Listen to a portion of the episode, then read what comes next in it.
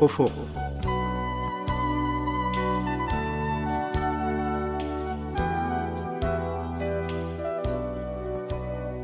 محترم سامعین کی خدمت میں پروگرام افق لے کر حاضر ہیں۔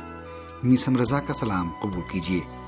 ہمیں امید ہے کہ ہمارا یہ پروگرام آپ کو پسند آئے گا۔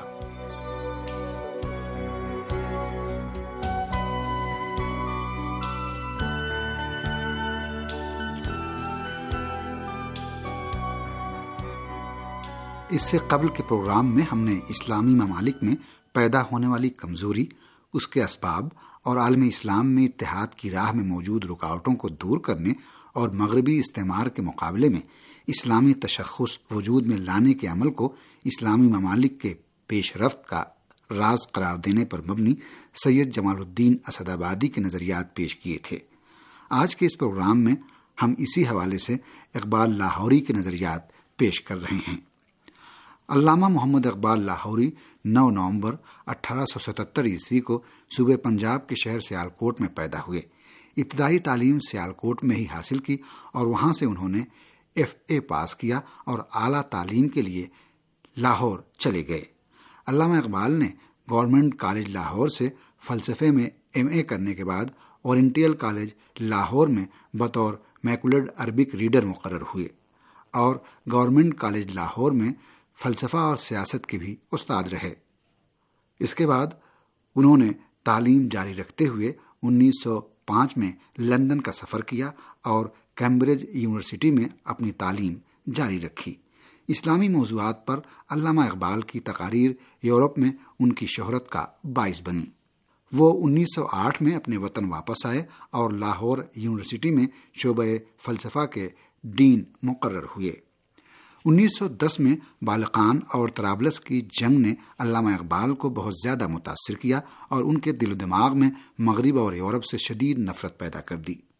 انیس سو چودہ میں پہلی جنگ عظیم کا آغاز عثمانی حکومت کا زوال، عالم اسلام کے حصے بکھرے ہونا، عالم اسلام کے علاقوں پر یورپی ملکوں کا تسلط اور عوام کے خلاف ان کے بے تحاشا مظالم نے علامہ اقبال کی روح اور ان کے ذہن میں اہم تبدیلی پیدا ہونے اور مغرب کے بارے میں ان کے نظریات سامنے آنے کا باعث بنے۔ علامہ اقبال سن انیس سو تیس میں پاکستان مسلم لیگ کی سالانہ کانفرنس کے سربراہ منتخب ہوئے۔ اور انہوں نے پہلی بار پاکستان کے قیام کی تجویز پیش کی اور اس کے لیے اپنی جدوجہد شروع کر دی۔ اگرچہ ان کی زندگی میں پاکستان کو آزادی و خود مختاری نہیں مل سکی، لیکن ان کا خواب پورا ہو کر رہا اور آخر کار خود مختار پاکستان کا قیام عمل میں لایا گیا اور علامہ اقبال نے مفکر پاکستان کا لقب حاصل کیا۔ علامہ اقبال نے عالم اسلام کے مختلف علاقوں کو درپیش مسائل و مشکلات کا قریب سے مشاہدہ کیا اور اس کا باریک بینی سے جائزہ لیا۔ وہ عالم اسلام کے حقائق کے ساتھ اپنے علمی اور فلسفیانہ افکار و نظریات کو جوڑنے اور اسلامی دنیا کے سیاسی اور معاشرتی بحرانوں کی رائے حل ڈھونڈنے میں کوشاں تھے۔ علامہ اقبال نے صرف فلسفے کی تدریس اور تحقیق سے سروکار نہیں رکھا بلکہ ان کی معلومات نے نظریاتی پہلو اختیار کر لیا اور اسلامی دنیا کے سیاسی اور سماجی حقائق میں ضم ہو کر مسلمانوں کی بیداری اور عالم اسلام کی نجات میں کام آنے لگیں۔ علامہ محمد اقبال لاہوری بھی سید جمال الدین اسد آبادی کی طرح عالم اسلام میں اتحاد کے نظریہ پردازوں میں شمار ہوتے ہیں۔ البتہ اسلامی ملکوں کے اتحاد سے متعلق علامہ اقبال اور سید جمال الدین اسد آبادی کے نظریات میں یکسانیت نہیں پائی جاتی۔ علامہ اقبال اس بات کے قائل تھے کہ مسلمانوں کے مابین کسی قسم کے بنیادی اختلافات نہیں پائے جاتے اور اصول میں سارے مسلمان متفق القول ہیں۔ علامہ اقبال کے نقطۂ نظر سے مسلمانوں کے درمیان اتحاد کا بنیادی مرکز عقید توحید اور قرآن و سنت ہے۔ اس لیے کہ عقید توحید جدائی ناپذیر اور مضبوط اتحاد وجود میں لاتا ہے اور مسلمانوں کی فکر اور عمل میں اتحاد کا باعث بنتا ہے۔ علامہ اقبال نظام خلقت کی یگانگت کے ذریعے مسلمانوں کے اتحاد تک پہنچتے ہیں اور وحدت و اتحاد کے نظریے کو قرآن کریم اور سنت نبوی کے مطابق تصور کرتے ہیں۔ علامہ اقبال نے اسلامی نیشنلزم کے ذریعے غیر مسلموں کے ساتھ تعصب، نسلی امتیاز اور ان کی توہین و تحقیر سے پرہیز کرتے ہوئے چار قوموں، ایرانی، افغانی ترک اور عرب کو مد نظر رکھا اور عالم اسلام میں اتحاد قائم کرنے کے لیے ان کی خامیوں اور خوبیوں پر توجہ دی۔ ان کے خیال میں مسلمان ایک قوم ہیں اور اسلامی دنیا کا اتحاد کسی خاص ملک و ملت تک محدود نہیں کیا جا سکتا۔ وہ اپنے اشعار میں یہ اعلان کرتے ہیں کہ امر حق کے لیے دلیل اور دعویٰ ایک ہے۔ ہمارے خیمے جدا ہیں لیکن دل ایک ہے۔ ویسے تو ہمارا تعلق حجاز چین اور ایران سے ہے، لیکن ہم ایک مسکراتی ہوئی صبح کی شبنم کے قطرے کی مانند ہیں۔ علامہ اقبال کے نقطۂ نظر سے جس وقت قوم پرستی علم یا دین کے انسانی ہونے کو قبول نہ کرے، تو یہی امر تعصب پیدا ہونے کا باعث بنتا ہے۔ مغرور و متکبر قوم ایک علم کو اپنی جاگیر خیال کرتی ہے اور دوسروں سے اس کو سلب کرنے اور چھیننے کی خواہاں ہے۔ یا ایک متاثر قوم ہے جو علم کو بیگانہ، کافر یا مشرق و مغرب سے مختص سمجھ کر علم کے حصول سے گریزاں ہے۔ علامہ اقبال اس بات کے پیش نظر کہ ایک روز عالم اسلام کا اتحاد عملی طور پر سیاسی اور جغرافیائی حقیقت کا روپ دھار لے گا، اسلامی ممالک کے اتحاد پر خصوصی توجہ دیے جانے کے خواہاں تھے اور دو چیزوں کو اس اتحاد کی راہ میں رکاوٹ تصور کرتے تھے۔ پہلی چیز یہ ہے کہ ایک مسلمان ملک اپنے مذہبی اصولوں سے چشم پوشی کے ساتھ بعض سیاسی اور اقتصادی قوانین کو تسلیم کرنے پر راضی ہو اور دوسری چیز یہ ہے کہ ایک مسلمان ملک دوسرے مسلمان ملک پر حملے کا ارادہ کرے۔ اسی لیے وہ اس بات کے خواہاں تھے کہ اسلامی ممالک کے درمیان جیسے ہی کوئی اختلاف پیدا ہو، فوراً اس کو حل اور دور کرنے کی کوشش کی جائے۔ علامہ اقبال کا نظریہ یہ تھا کہ اسلامی ممالک نسل، زبان اور وطن جیسے مسائل پر تکیہ کرنے کے بجائے رسول اللہ صلی اللہ علیہ وآلہ وسلم کی تعلیمات پر کہ جو ایمان اور وحدت پر مبنی ہے، متحد ہوں۔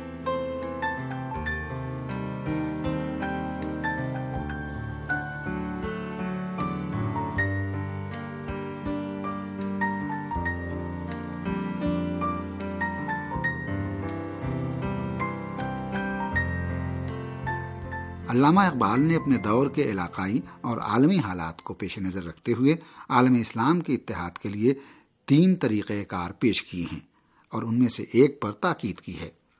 پہلا یہ ہے کہ تمام اسلامی ممالک ایک قیادت کے پرچم تلے آ جائیں، لیکن یہ امر چندہ ممکن نظر نہیں آتا۔ دوسرا یہ ہے کہ عالم اسلام ایک فیڈریشن کی شکل اختیار کر لے، لیکن اسلامی ممالک میں عدم ہم آہنگی کے پیش نظر یہ امر بھی ممکن نظر نہیں آتا۔ علامہ اقبال کی نظر میں عالم اسلام کے اتحاد سے متعلق تیسرا طریقہ کار یہ ہے کہ اسلامی ممالک ثقافتی، اقتصادی، سیاسی اور فوجی قول و قرار کی صورت میں ایک دوسرے کے ساتھ گہرے اور قریبی روابط رکھیں۔ علامہ اقبال کے نقطۂ نظر سے عالم اسلام کے مسائل و مشکلات کو حل کرنے کا واحد راستہ یہ ہے کہ مسلم ممالک حضرت رسول اکرم صلی اللہ علیہ و وسلم کی تعلیمات کی بنیاد پر آپس میں متحد ہو جائیں۔ تاکہ ہلاکت اور نابودی سے نجات پا سکیں۔ عالم اسلام کے اتحاد کی اس تیسری روش پر علامہ اقبال کی تاکید سے یہ نشاندہی ہوتی ہے کہ اتحاد سے متعلق ان کا نظریہ جسمانی ہے، نہ کہ میکینکی علامہ اقبال نے خلافت کو منسوخ قرار دیے جانے کو ناقابل انکار عمل کی حیثیت سے تسلیم کیا ہے۔ اور انہوں نے اسلام کے اجتماعی تعاون کی روح نیز بیرونی اور حقیقی صورتحال پر خصوصی توجہ سے متعلق ابن خلدون کی آرا کی جانب اشارہ کرتے ہوئے یاد دہانی کرائی کہ عصر حاضر کے تمدن کے پیش نظر اسلامی معاشروں میں پیدا ہونے والی نئی طاقتیں خلافت کو روایتی شکل میں قبول کرنے کو تیار نہیں ہیں۔ علامہ اقبال اس بات کے قائل تھے کہ اسلامی سلطنت کی یکجہتی اور اتفاق کے دور میں خلافت مفید اور کارآمد تھی۔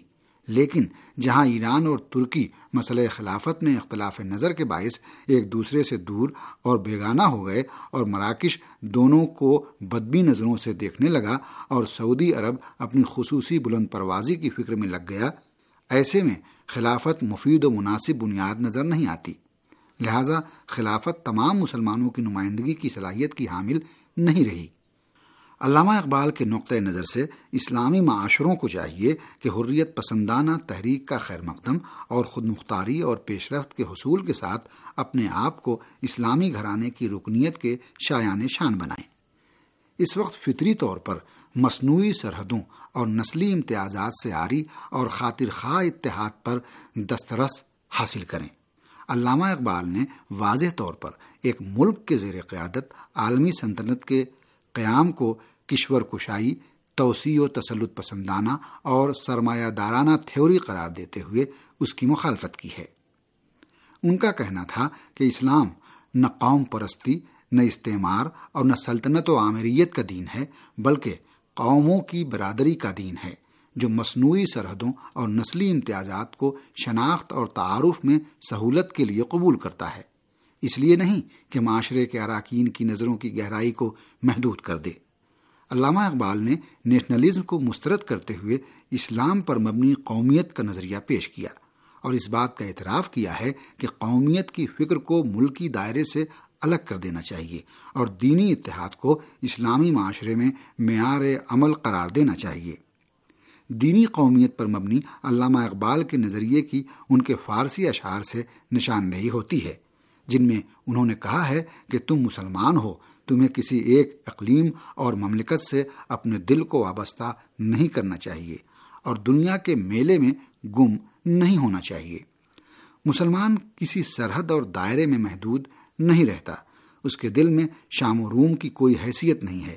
اپنی جان میں عشق کا نقشہ سمولو اور رسول آخر محمد مصطفیٰ صلی اللہ علیہ وآلہ وسلم کے ساتھ اپنے عہد و پیمان کی تجدید کرو۔ علامہ اقبال نے بعض دیگر مقامات پر اسلامی معاشروں کی کثرت کو اسلامی وحدت کے آئینے میں منعقد کیا ہے۔ وہ اپنے اشعار میں کہتے ہیں کہ جب ایک جیسے مدعا رکھنے والوں کی کثرت ہو تو وہ وحدت بن جاتی ہے، اور جب وحدت و اتحاد مستحکم ہو تو قوم و ملت میں تبدیل ہو جاتا ہے۔ ہر کثرت کا وجود وحدت سے وابستہ رہ کر باقی ہے، اور مسلمان کا اتحاد دین فطرت کی بنیاد پر استوار ہے۔ علامہ اقبال نے عالم اسلام کے مسائل اور مسلمانوں کے درد و رنج نیز اسلامی ممالک کی بدحالی پر خاصی توجہ دی اور عالم اسلام کی سیاسی کمزوریوں، اخلاقی انحطاط اور مشکلات و عالم کے احساس نے بھی علامہ اقبال کو بہت متاثر کیا تھا۔ وہ عالم اسلام کی پسماندگی اور کمزوری کی اصل وجہ اسلام کی معنوی و فکری اقدار سے دوری قرار دیتے تھے۔ علامہ اقبال نے صبر و تحمل اور عظمت رفتہ کی جانب بازگشت کا نظریہ پیش کر کے عالم اسلام کو اپنی تہذیب و تمدن اپنانے کی دعوت دی۔ انہوں نے مسلمانوں سے اپیل کی کہ اپنے اقدار کی جانب پلٹ آئیں اور اپنی تہذیب اور اپنے تمدن اور اپنی آسمانی و الہی کتاب کے سرچشمے سے سیراب ہوں۔ یہ ایسی حالت میں ہے کہ علامہ اقبال کے دور حیات میں روشن خیال طبقے سے وابستہ افراد مغربی افکار و نظریات پر زیادہ توجہ دیتے تھے۔ علامہ اقبال نے مغرب کو ہدف تنقید بناتے ہوئے اس بات پر تاکید کی تھی کہ مسلمانوں کو چاہیے کہ اپنی اسلامی شخصیت اور تشخص کو درک کریں اور اپنے کھوئے ہوئے اتحاد کو دوبارہ قائم کریں۔ علامہ اقبال نے مسلمانوں کے زوال کو جن اسباب کے تناظر میں دیکھا ہے، ان میں مسلمانوں کی تہذیب کا عصر حاضر کے تقاضوں کے مطابق نہ ہونا، قومی مفادات کی شناخت نہ ہونا اور اس کی جانب سے بے توجہی تعلیم و تربیت کے نظام میں بنیادی خامیاں، اسلامی معاشروں میں تفرقہ اور عدم مساوات، مسلمانوں کے درمیان تصوف پسندی کا رواج پانا، دوسروں کی پیروی، توکل اور اعتماد کے غلط معنی و مفہوم نکالنا، نیکوکار اور عالم و دانہ رہنما کا فقدان اور اسلامی تہذیب و ثقافت میں خرافات اور فضول باتوں کی شمولیت جیسے عوامل شامل ہیں۔ علامہ اقبال نے عالمی اسلام کے اتحاد کے پیش نظر اسلامی تحریک کے قیام کے لیے چار نکاتی منصوبہ پیش کیا ہے۔ الہی کتاب قرآن مجید سے عشق اور اس کی اطاعت کے بارے میں علامہ اقبال اپنے اشعار کی زبان میں کہتے ہیں کہ اگر تم مسلمان کی زندگی بسر کرنے کے خواہاں ہو تو قرآن کے بغیر یہ زندگی ممکن ہی نہیں ہے۔ دوسرا اصول اسلامی روایات اور اصولوں کی جانب واپسی اور بازگشت ہے۔ علامہ اقبال کا خیال تھا کہ جس قوم کو انحطاط اور زوال کا سامنا ہے، اسے صرف اس کے ماضی کی روایات ہی نجات دے سکتی ہیں اور وہی اس کی حفاظت کر سکتی ہیں۔ تیسرا اصول اسلامی شریعت و آئین کی پیروی ہے۔ علامہ اقبال کہتے ہیں کہ جس دن مسلمانوں نے پیغمبر اکرم صلی اللہ علیہ وآلہ وسلم کی تعلیمات کو فراموش کر دیا، اسی روز انہوں نے اپنا تعمیری جوش و جذبہ کھو دیا اور ذلت و پستی کی گہری کھائی میں گر گئے۔ چوتھا اصول ایک قومی مرکز کا وجود ہے۔ علامہ اقبال کا اس بارے میں نقطۂ نظر یہ ہے کہ یہ قومی مرکز مسجد الحرام ہے یا خانہ کعبہ ہے، جو اسلامی معاشرے کے اتحاد کے حوالے سے لافانی طاقت کا حامل ہے۔